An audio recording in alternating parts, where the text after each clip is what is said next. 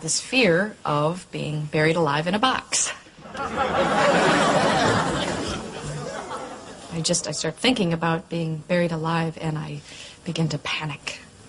Has, has, has anyone ever, ever tried to, to bury you alive in a box? No, no, but truly thinking about it does make my life horrible. I mean, I can't go through tunnels or be in an elevator or in a house, anything boxy. So what, what you're saying is you're, uh, you're claustrophobic. Uh, yes, yes, that's it. All right, well, uh, let's go, Catherine. I'm, uh, I'm going to uh, say two words to you right now. I, I want you to listen to them very, very carefully. Then I want you to take them out of the office with you and incorporate them in, into your life. Well, shall I uh, write them down? Well, it, if it makes you comfortable, it's just two words. Most we find most people can uh, can remember them. Okay. You ready? yes. Okay, here, here they are. Stop it!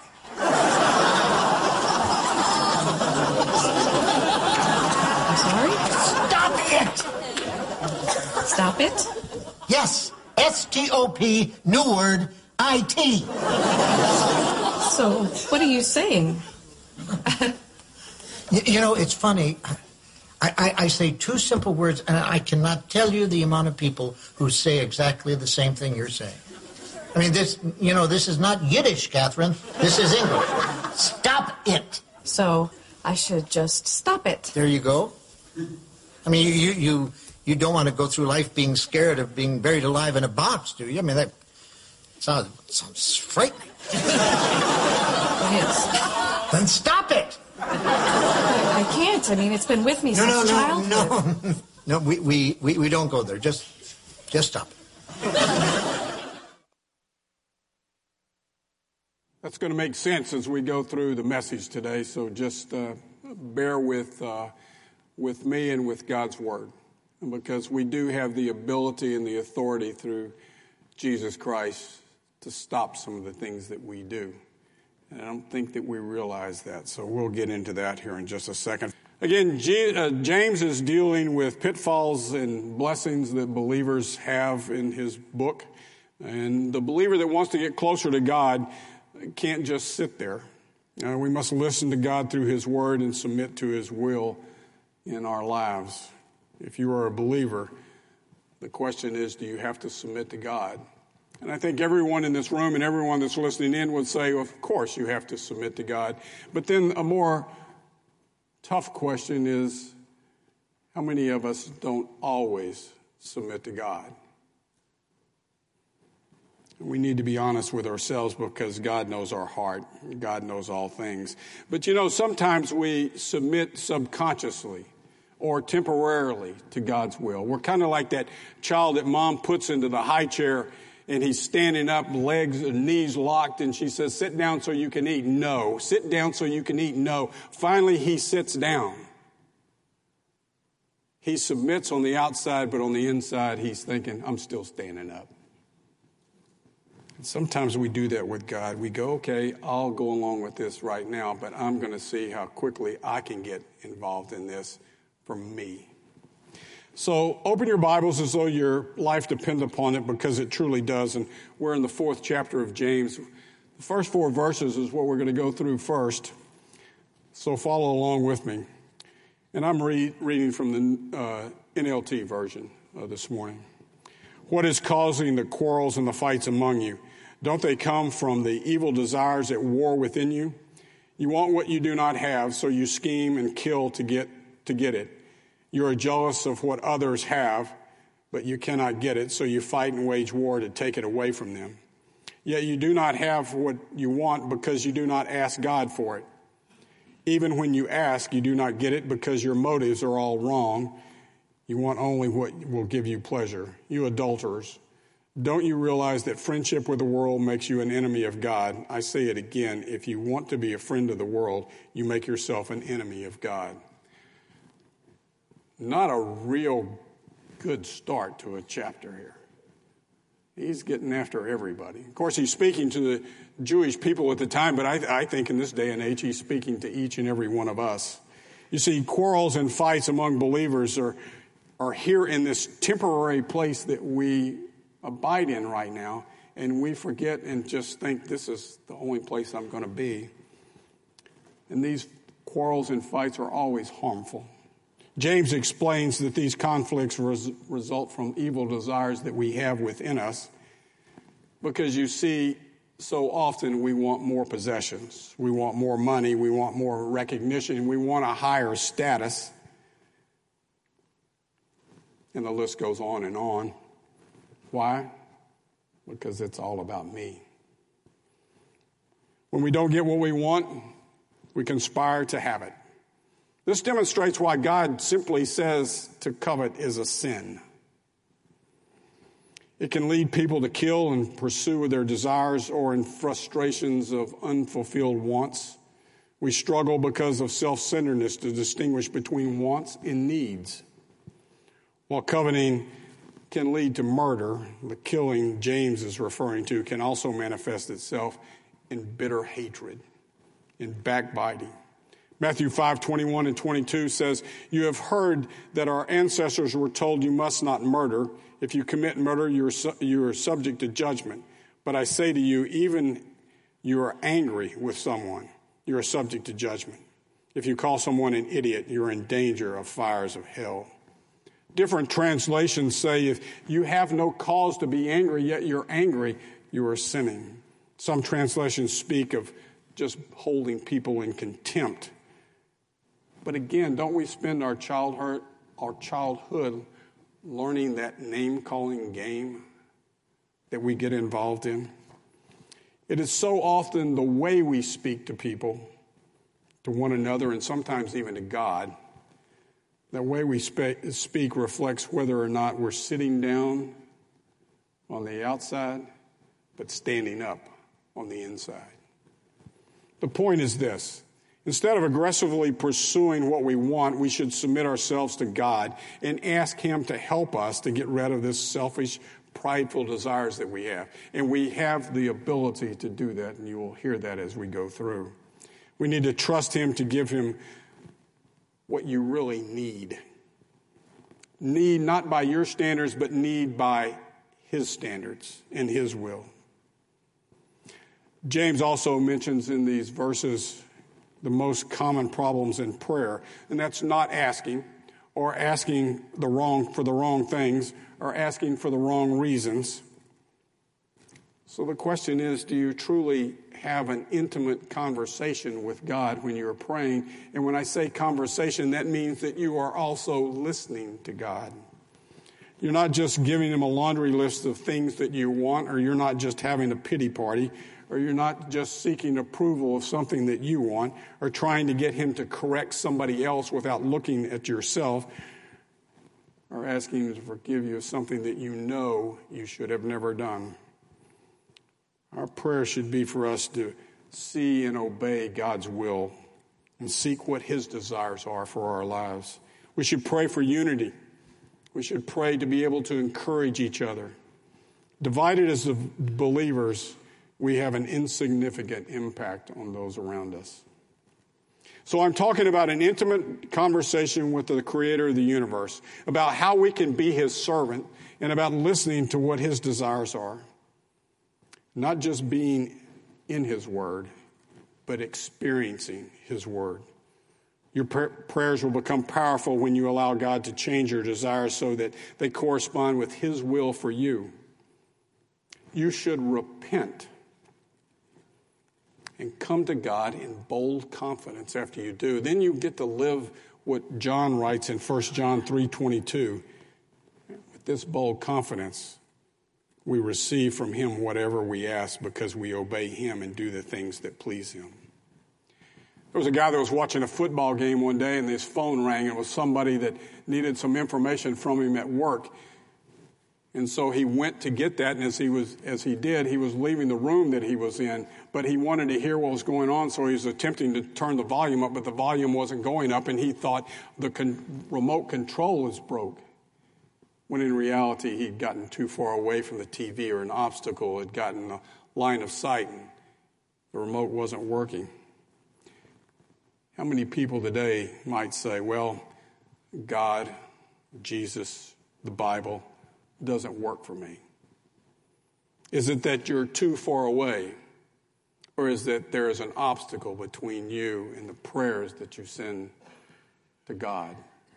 Closeness and intimacy are what God wants so we can have that full experience. Now, there's nothing wrong with having a pleasurable life. God blesses us when we really don't deserve it. But having a friendship with the world often involves seeking things at the expense of others and at the expense of being obedient to God. Remember, putting God off until something feels good or until you have time for it is disobedience. Decisions that keep us from pleasing God is sinful. And you see, God creates situations, allows scenarios, and at times causes issues. And the reason that happens is because He wants to create a situation where we know that we can only lean on Him and realize that we are dependent upon Him. Why does James say it's impossible to be a friend of the world and a friend of God at the same time?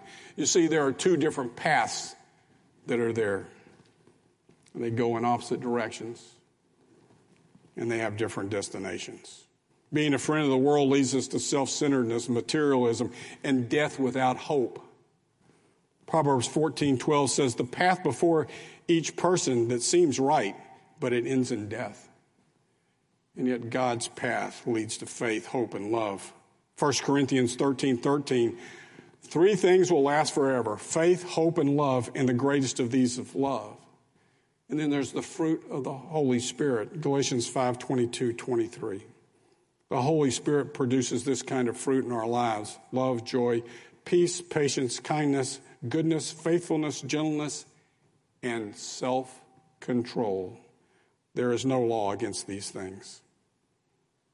When we have those things, we have everlasting life, and that is the path that God wants for each and every one of us. He wants that everlasting, eternal life for each of us. So let's go to verse 5. Do you think that the scriptures have no meaning? They say that God is passionate, that the spirit he has placed within us should be faithful to him. Different translations may say the spirit that God has placed within us opposes our envy. Verse may also mean that because of our fallen nature, we have a ten- tendency to be envious. Fallen nature that leads us to pride, leads us to a lack of self control. But again, through the power of the Holy Spirit and the grace of God, the blood of Jesus Christ, we have the power to resist. We have the power to stop it. We have the power and the blessing to repent and change our ways. Let's go to verse 6 through 10. And he gives grace generously. As scripture says, God opposes the proud, but his grace to, is, gives grace to the humble. So humble yourself before God, resist the devil, and he will flee from you. Come close to God, and he will come close to you. Wash your hands, you sinners. Purify your hearts for your loyalty is divided between God and the world. Let there be tears for what you have done. Let there be sorrow and deep grief. Let there be sadness instead of laughter and gloom instead of joy. Humble yourself before the Lord, and he will lift you up in honor. What can we do to combat our selfish, self centered tendencies? Be humble. Live a life of humility fight against pride. Where we're prideful, stop it. Simply stop it. Proverbs 16, 18 says, Pride goes before destruction and haughtiness before the fall. Better to live humble with the poor, with the poor than share plunder with the pride, proud. Pride makes us think that we deserve all we can see, all we can imagine, all we can grab hold of, regardless of the cost. We want more than we need.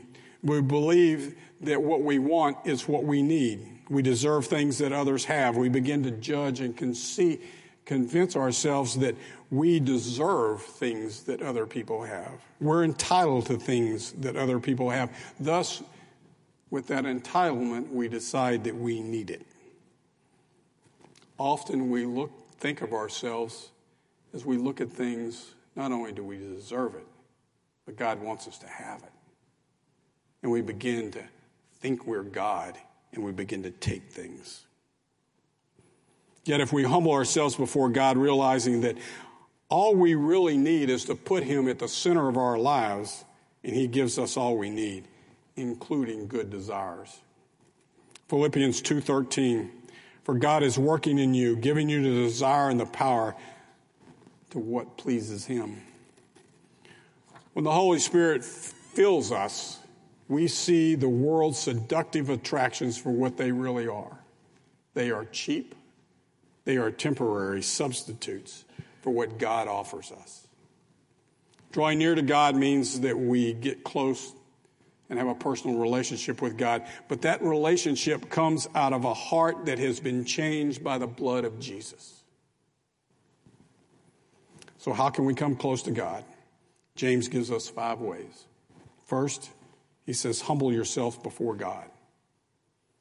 Yield to his authority, yield to his will, commit your life to him and his control, and be willing to follow him. Next, he says, resist the devil. Have that self control. Do not allow the evil one or man to entice you or tempt you. Stand on Jesus' promises and deepen your faith. There are times that Satan will tell you that you are not worthy.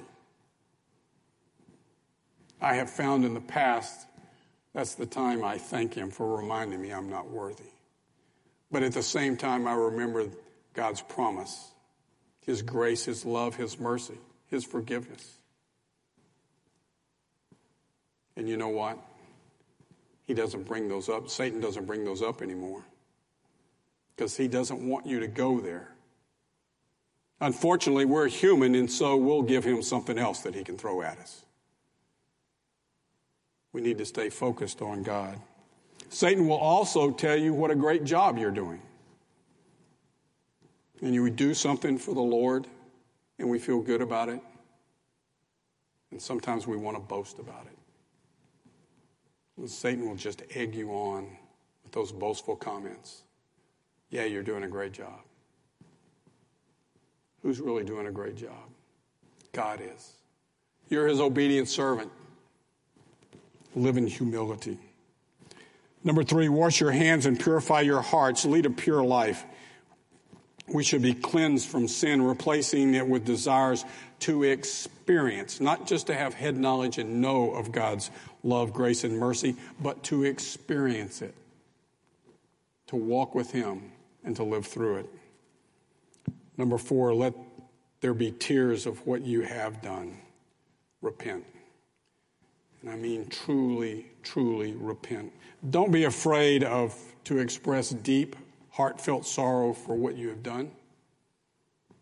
God knows what you have done. It breaks his heart. It should break yours also. Number five, humble yourselves before the Lord and he will lift you up in honor. 1 Peter 5 6 says, So humble yourselves under the mighty power of God, that at the right time he will lift you up in honor. Recognize that your worth comes from God.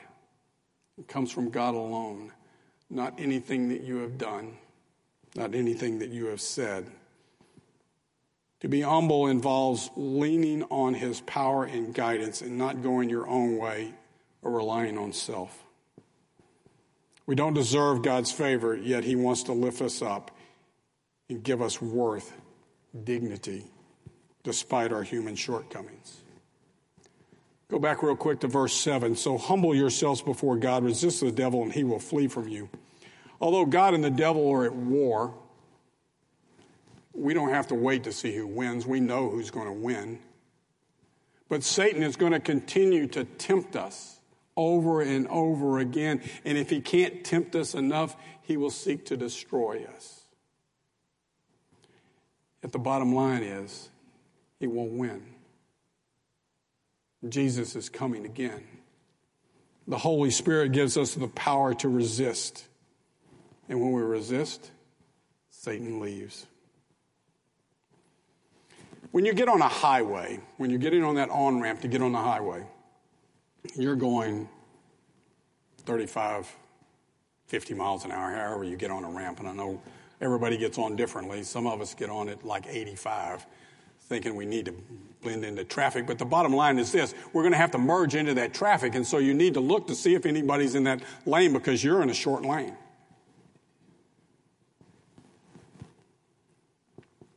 God has the right of way of our life. He's moving with His plan for your life. We must yield to His will. Our actions and plans must be in line with His will. And the other thing is, we can't be driving the car with our ego. We need to be driving with the humility that God wants us to have. You start driving with your own ego, you need to give him the wheel. Because Lord knows what exit you will take then. And it may not be the right one. Verses 11 and 12. Do not speak evil against each other, dear brothers and sisters. If you criticize and judge each other, then you are criticizing and judging God's law. But your job is to obey the law, not to judge whether it applies to you. God alone, who gave the law, is the judge. He alone has the power to save or destroy. So, what do you have to judge? So, why do you judge your neighbor? Jesus summarized the law as loving God and your neighbor, and Paul said that the love demonstrated toward your neighbor will fully satisfy God's law. Romans 13, 8. Owe to anyone accept your obligation to love one another. If you love your neighbor, you will fulfill requirements of God's law, for the commandments say you must not commit adultery, you must not murder, you must not steal, you must not covet. These and other commands, commandments are summed up in one commandment. Love your neighbor as yourself. When we fail to love others, instead we choose to judge them and criticize them, we are breaking God's law.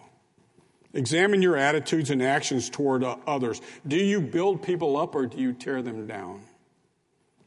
When you're ready to criticize someone, remember God's law that we are to love one another. We should say things that are positive and, and encouraging. You know, so often in sports, you see some folks that uh, get paid a lot of money to play the game of baseball. They've got some really great equipment. And you see a guy that's making tons of money and he's playing, I don't pick a position here, shortstop. And they hit a ground ball to him. He goes over, he gets in front of it, it goes right between his legs. I know everybody in here says, oh, that's okay. You know, the coach says, oh, that's okay. No, there are people that go, how much money do we pay this guy to, to miss that ball? We could put an eight year old out there, and he, he might even caught it. Find something positive to say, especially if you're dealing with children. You know, hey, you did really good. You got right in front of it. You got right in front of that ball. And that new nice glove that dad bought you, you know, it's really a good glove. And stop. Don't walk away and say, and next time use it, okay? But that's the way we do things. That's the way we speak to one another. We want to pick them, lift them up, and then at the very end, we just throw them under the bus. Stop where God intends you to stop. Be positive and encouraging to one another. And so often it depends upon how we say it. Not just what we say, but how we say it.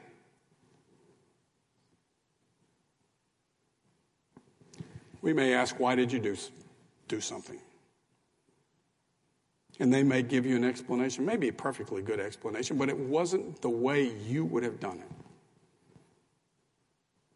So rather than understanding where they're coming from, we want to critique what they did. I don't know why you did it that way. It was really dumb. Let me tell you a better way to do it. You know, you can say the same thing, you can offer them another option of how to do something without beating them up. And don't get me wrong, there are times that people need to be corrected, and sometimes that is painful, depending upon what has happened. But still seek a way to share love and grace with one another. How often do we see something and we say, I don't understand why they're, why they're doing that? You know what? There's a really good possibility that they don't understand it either. They seem to be so caught up with self and personal agendas that that's why they're doing it, but they don't even realize the true reason why they're doing it. Speak constructively, respectfully, speak in truth and love to one another. Verses 13 through 16. Look here, you, you who say, Today or tomorrow we are going to a certain town and we will stay there a year. We will do business there and make a profit. How do you know what your life will be like tomorrow? Your life is like the morning fog. It is here uh, for a little while, then it's gone. What you ought to say is, if God, if the Lord wants us to, we will live here and do this or that. Otherwise, you are boasting about your pretentious plans, and all such boasting is evil. James is not saying it's not good to have goals. But often goals disappoint us, especially if God is not part of that goal setting process. And sometimes we set goals and those goals become our God, and that's never good. Why make plans as though God doesn't exist? Because everybody says God is in control of all things. So why do we make plans and leave him out of them? Seizing opportunities and being assertive without considering God's wants will lead to frustrations. And James is just warning about our depending on ourselves for the future. So here's where good planning starts. Good planning can start by asking some questions. What would I like to be doing in 10 years? And I know John and I would tell you in 10 years, we'd just like to be breathing. That would be good, be a good start. Some people will say, What would we like to be doing in a year? Or what would we be like to be doing in uh, tomorrow? Ask this question How will I react if God steps in and rearranges my plans? So we should plan, make those plans loosely, or better yet, we should plan and put God at the center of the planning process, for He will not disappoint us. It may not mean that the, the plan may not be as perfect as you think it should be, but it will be a blessed plan. Life is short, no matter how long we live. No one knows the length of their life. So do not be deceived into thinking that you have time to build a legacy, that you have time to really figure out this who this Jesus guy is, and you'll just do that tomorrow, or you do not have time uh, to really get close to your family. You need to live each and every day for God.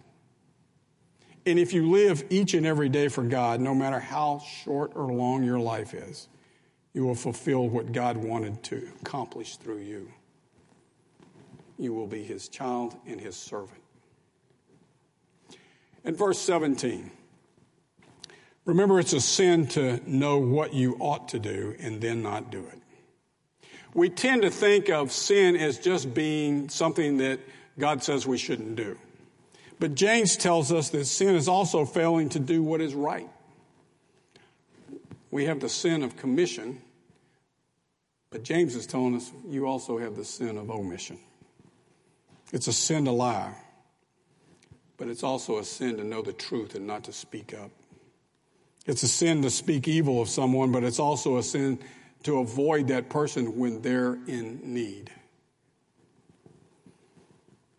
You should be willing to help and encourage as the Holy Spirit guides you. If God has prompted you to do a kind act, to render service, to restore a relationship, do it.